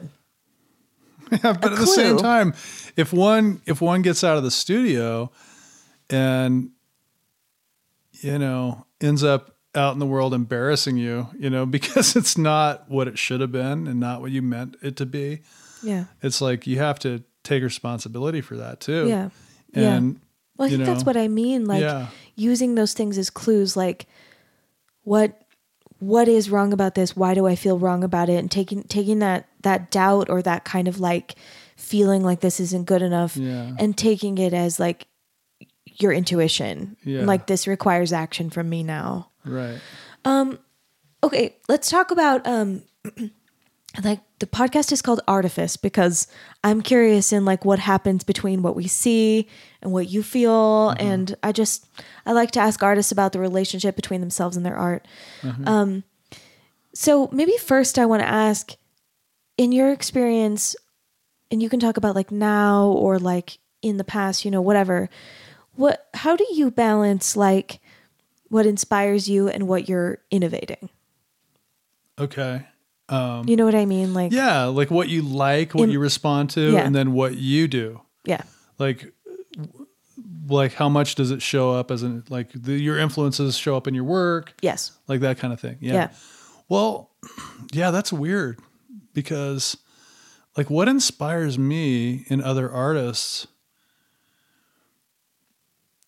doesn't really make me want to do something like they're doing Mm-hmm. it's what inspires me is that they did that you know like Yeah. i get to like like i don't i don't want to see a lot of the same thing Yeah. you know like i don't like just the same like i don't my record collection has a lot of stuff in it Yeah. you know and i like like if it sounds good it is good Yeah. duke so ellington it's more you like know? right. right Yeah. yeah so for me it shows up in it just makes me go well i want to push myself You know, i can see that somebody's so dedicated and like like my favorite kind of artists are people who are consumed by it like they're just like uh, you know and i don't feel like i'm enough of this like Yeah. i don't feel like i live it as hard Mm. as some people that i see out there you know and instagram has really become cool for this like you Yeah. can really see you know i mean people curate their lives on instagram for sure but you can really see you get a feeling for how committed somebody is and like Mm-hmm. what they're doing and how they live their lives because you know your artwork like the paintings you make or the music you make and all of that that's those are just an extension of what your life really is you know Mm-hmm. and and how you think and how you what the the clothes you wear the things you surround yourself with the place you choose to live or or travel to um, the Yeah. food you eat the Totally. friends you have the like everything is part of it it's Mm. all Mm-hmm. like what is what world are you living in what did you create for yourself Yeah. and what are what's what example are you setting and when i see somebody that is like living it passionately all the way they have multiple interests they love people and things or or just hate them and want to Yeah. isolate and i see that too and i love those yeah, kind of artists too but whoever is being really true to themselves Yeah. and showing an example of what it's like to um, commit a hundred percent Yeah. I don't care what happens, I'm this. Yeah. You know? So when you're when you're balancing like your own kind of imagination Yeah. and innovation with like what inspires you, Mm-hmm. um, balancing it with some sort of imitation. It's maybe it's not about the paintings, but it's like Yeah. I'm inspired by the extent to which this artist is like Yeah. digging in, Or the and I do skill level and how they pursue it and what how they push it. I mean, sometimes you see people that have incredible skill, but like it some they produce something that's kind of dry. And then they then you see somebody who's got like very little skill, but they're producing something with so juiced. You know, it's just like yeah, beautiful spiritual stuff and you just know their heart. yeah, And Yeah. I so It's such I'm a mystery inspired. that yeah, way. I'm just inspired by people who give it all they've got. yeah. And Uh, me too. yeah. Um, let's talk about like, um, I'd love to know the relationship between like yourself and the art you make. Like, do you feel like you're in it? Like, how much is the art you? How much are you the art? Well, I mean, Or like another way. certain paintings are more like me than others, but maybe. I mean, they're all different. You know, they're all mm. it's like I have some things that are like, you know, I'm very like I'm very interested in Zen. I'm very interested in play. I'm very interested in music. I'm very interested in, uh, you know, I have a lot of things, Yeah. and those things show up in the paintings. You know, like I did a series of still lifes that were just still life paintings of cardboard boxes, Yeah. and those were really about kind of a a centeredness and inwardness Yeah. and a and a glowing place and time where you are totally present yeah. you know and that was that's what those paintings are about and that's like a that's something that's um true to my experience like that you know you and then the other things are like playful somehow irreverent sometimes but Do you feel like your art is consistently like reflecting your experience like in some way? Well, I mean, I look back on it and I can th- look at things that are, you know, I remember what was going on at this time in my life. Yeah. And then I look at the paintings I was doing. And what's consistent about it is that, like, even if things are like, even if I'm going through like a hard time, Yeah. the paintings are good. Yeah. You know what I mean? Like I look back and I go, oh Yeah. well, I re- I remember, and I'm kind of amazed. I'm like, God, how did I do that when I was like going through that stuff? And like, what had I like the painting? Like I connect to a place in myself yeah. that's pure, you know, and like. Like you go into the studio and you just like everything else in the universe is distant, Yeah. Or maybe it's closer. I don't know. You're- but you're connected Yeah. to your to yourself and your creativity, and you do your thing, and you produce something Yeah. that you yourself approve of and offer to the world. Yeah.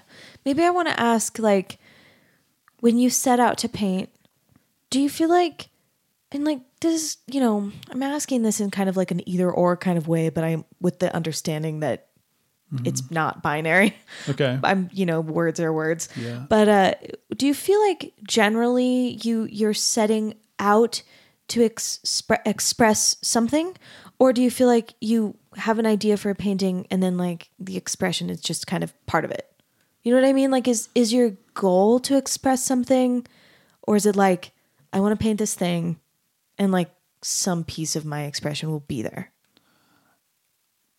Well, Like do, like do you feel like you are y- it is is it about expression or is it about like no, I don't Yeah. think about that. I don't. Okay. I don't. I mean, it's a. I mean, expression is automatic. You know. yeah, that's like, kind of what I um, mean. So yeah. then what are you thinking about? Like I'm if it's not about like I have this thing, I need to express it. I'm thinking about painting. yeah. I'm thinking where about painting. I like- 'cause idea, I like- begin. Well, the And- and idea sure begins through. For me, the idea begins through play and experimentation. Okay. you know? Yeah. Or, I mean, I have had moments where I've been inspired by somebody else's work. I can't Yeah. say that I haven't, you know? Well, we all do. Um, Yeah. I mean, and so, we like, all- oh, I want to make something, I want to make something Very- kind of like with that vibe. Yeah, you know, yeah, yeah. but not that image, but like, Yeah. you know, and Well, I do stuff like that. Like Yeah.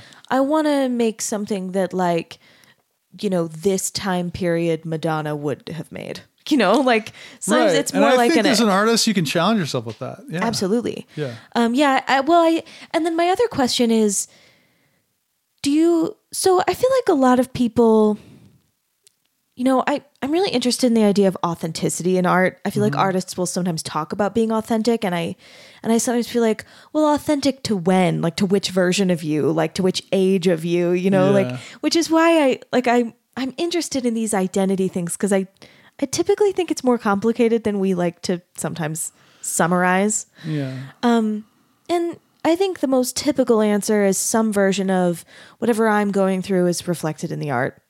But I think there's maybe a separate thing, which I'm wondering if is more like what you like of doing something with the art, and then it's almost like then then yourself kind of is changed because you did that experiment or you did that play or you did that project.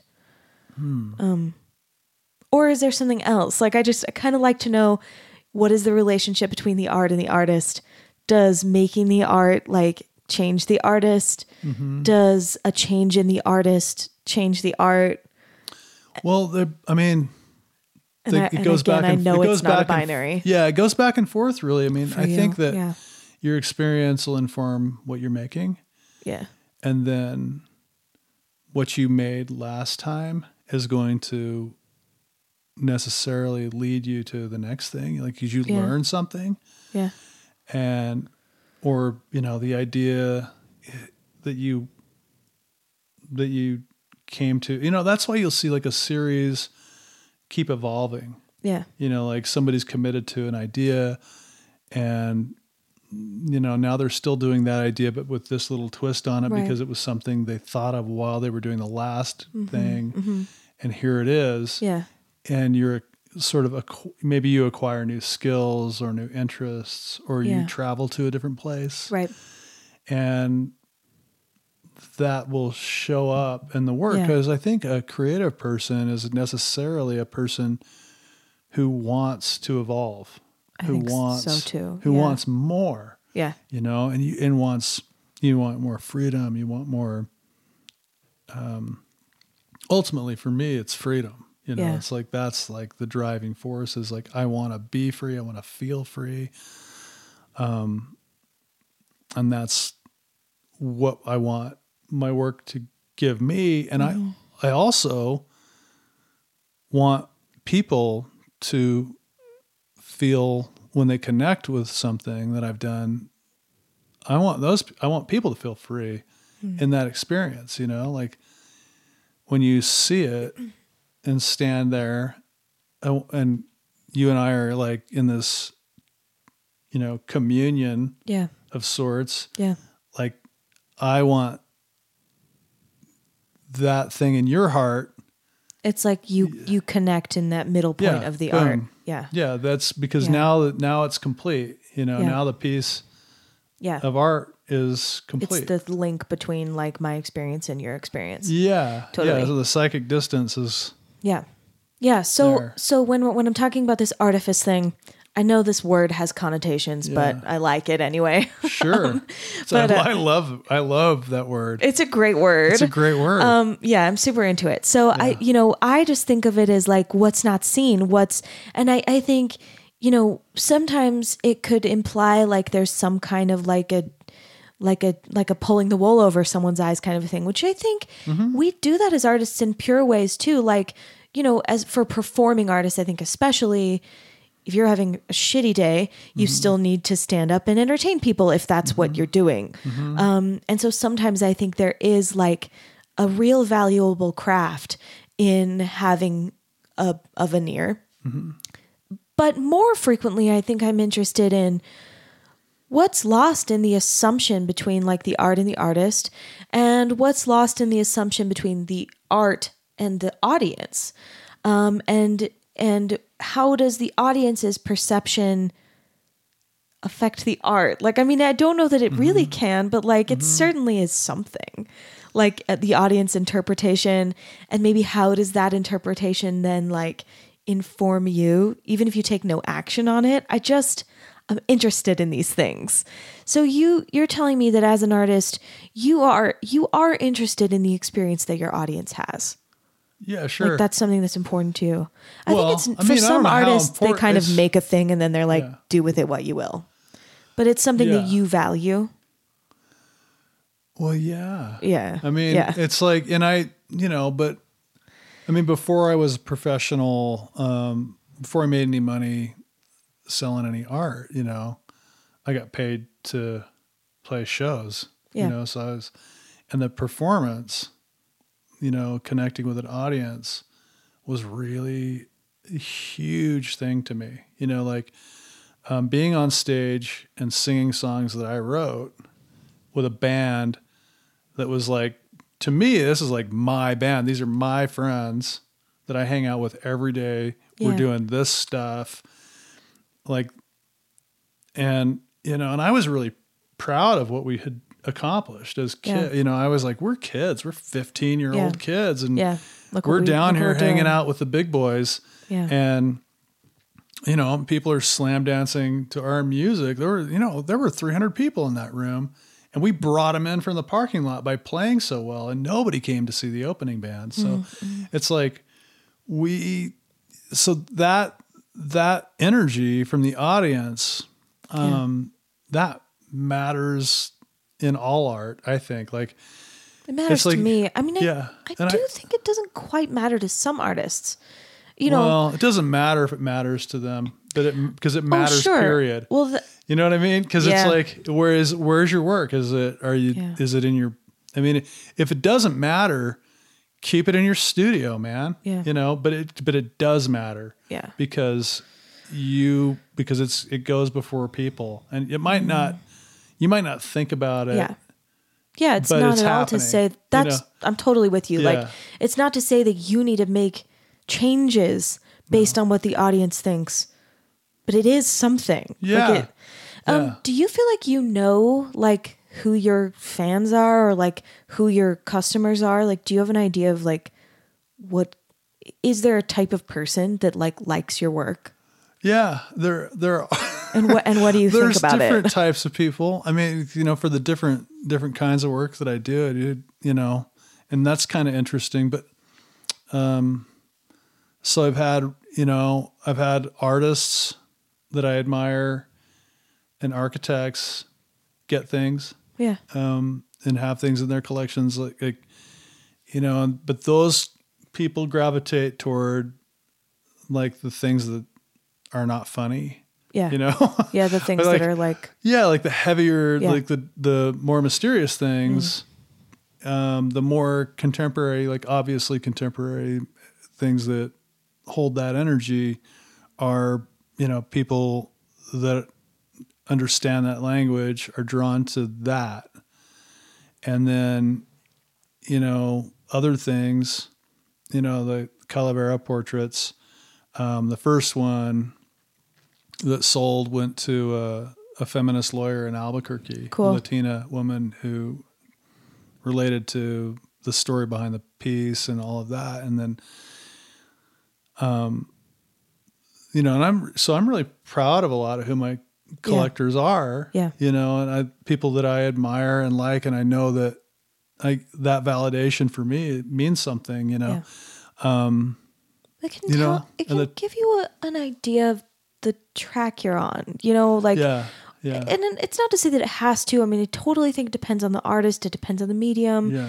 It depends on what your relationship with your art is. Mm-hmm. Um, but yeah, I mean, I think, I think if the people who like your work have some of the same values you have, that Mm-hmm. Yeah. that can give you a pretty good clue that you're executing something according to your values.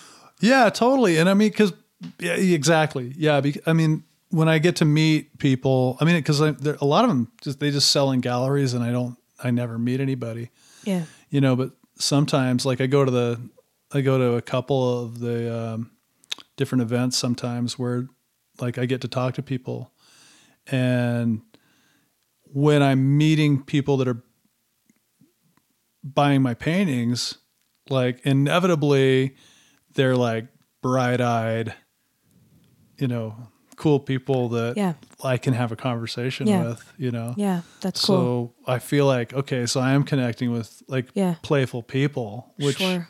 Yeah. makes me feel Yeah. encouraged. That's great. Yeah. Um, is there anything else that you want to say, like while you know we're having this conversation about art, about artifice, about creativity?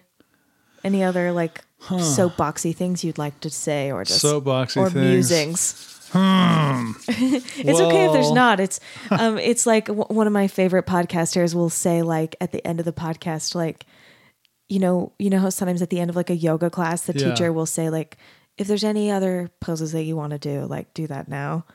I feel like Yeah. that that's what this is. Yeah. Okay. Like, gotcha. Is there yeah. something else you want to yeah. say? So this is my yeah yeah and also yeah and I For always me, it's always child's pose. no for me it's a headstand. you know. I love child's pose. Yeah, I want to do another It really headstand. like stretches my back. Like I know it's not supposed to be like a stretching pose, but like it, oh, it's really I, good for you. I like it. Anyway. And uh, yeah, it's a great. that's a- what's do you want to do a is good. verbal headstand uh, on the subject okay, of yeah, art? my verbal headstand. I mean, you know, one time I went to this art thing. It was, I guess, art thing. It was an opening, right? And um, I don't remember who the guy was. I didn't know his name, and I, but I got there through another artist, a friend, and um, I didn't understand the relationship between you know the older artist and the younger artist that were showing in this in this show, and um, so there's this kid, you know, I'm 17 or 18 or something, and then this guy who was his teacher, and I didn't realize it was his teacher, yeah. and so I'm standing there, and the teacher and the student and my friends and everybody's standing there, and this, you know, and my friend says, "Hey, hey, Brad. So what advice would you give young so and so here on becoming a becoming an artist?" and I stood there and I go, "Listen, kid, you know, like Yeah. Like you're gonna here's how it thing. is." And I just said to this kid, and it was my true advice. You know, I'm like, "Listen, don't listen to anybody. Don't listen to your teachers. Don't listen to your friends. Don't listen to your parents. Don't listen to anybody. Listen to your own heart. Do exactly what you want to do. Don't take any classes." You know, And the teacher's like, hey. and the teacher's just like, dude. and the kid just got kind of like embarrassed and I and I didn't and I'm like, what? yeah. And I still didn't get it. And everybody just thought I was an asshole. Yeah. You know, and I was and then I was like, oh wait. Um I was kind of being an asshole. I'm, gonna- I'm just going to keep I'm not going to apologize for that. I'm just going to Yeah. let it go because that's my true advice Yeah. you know, because you know, I didn't take any art classes until college, and then I second guessed everything I was taught, Yeah. and I I goofed around. I went, I did everything I wanted to do. I took all the classes I wanted to take, and that's what contributes to, in my opinion, Yeah. that's what contributes to being an artist. Is like being an artist. You bring everything in. You go where you want to go. You explore what you want to explore. And you don't listen to people. You do the assignments that you need to do to get through the thing and do your best. You know, learn to work hard. Do not be afraid of criticism. Um, be hard on yourself. Doubt yourself when you doubt yourself, but have the courage to come back and and do your thing. And just remember, man, like nobody can beat you at being you. That's my that's, That's how it, that's advice. how it is. Yeah. And you know, not everybody's going to like what you do. Not everybody's going to like you Yeah. or your shoes or your hair Yeah. or what you know Whatever. But Yeah. you have to embrace you and love yourself and take care of yourself in this world Yeah. and make what you want to make. Yeah. And you cannot do it fearlessly, but you can do it courageously. Mm. And that's that's what it takes. I mean, whether you become an artist and that becomes like a career path for you or you become an artist of living your life and making your choices and doing whatever it is you really do want to Yeah. do in your heart. You know, for me, I wanted I wanted to make art and I wanted to get paid for it because I didn't I didn't want to do what anybody told me. I didn't want I didn't want to have a You boss. a boss, yeah. I didn't want a boss. I didn't and I I didn't want to have to get anybody's approval. You know, I just wanted to do my thing and trust that it was solid Yeah. you know and when and it wasn't always you know i mean Yeah. the first yeah the first I, get, I got out of art school and you know i had made some successful stuff and sold some stuff in art school you know but i was people were just like trying to buy it Yeah. i wasn't trying to sell it unless i was like Yeah. walking around in Yeah. neighborhoods Yeah. you know but um i realized like people want what i'm doing this had like what i'm doing has value and um you know to but to get really good at at achieving what I wanted to, making the picture look like I wanted it to look. That was really really hard. Yeah. That took a solid year of of absolute practice every single day kind of to a- get obsession. the tech. Yeah, you have to be obsessed, and you have to you have to study hard, and you have to practice. Yeah. You have to practice as hard as you can, Yeah. and be absolutely devoted. And if you'll do that, you know, I don't know if it'll lead to a career in art for you, but it'll definitely make you stronger. Yeah. So Well, and like I was saying before, like I'm interested in art. I love art, but more than anything, I love when people have creative perspectives. Yeah. When people have cre- like the ability to kind of be curious about people and ideas and mm-hmm. You know whatever. Um, yeah, and I think you know if if you're not gonna have a career as an artist, fine. Keep like keep your mind that way though. um yeah, look around, Yeah. be curious about things, keep thinking, keep Yeah. trying to evolve your thoughts. Yeah. Um, it's important stuff, I think. Well, like go back, do something. Go back and get that inner child and rescue that kid, and you know, walk with them through Yeah. like hand in hand. It's you and little you, and you like you take care of that person. Yeah. Take care of that that spark, that life that you know is gonna you know remind you who you are. Yeah, that will let you like walk through the world with like real power, like real like Yeah, you know, that and real kind of- power is like you know. Uh, so there's a line in a Larry Levis poem. If if any of us knew how poor we were, we could step out and wonder. Hmm. You know, yeah, it's just and that like like like knowing that you have nothing, knowing that you're like stripping yourself of all the things that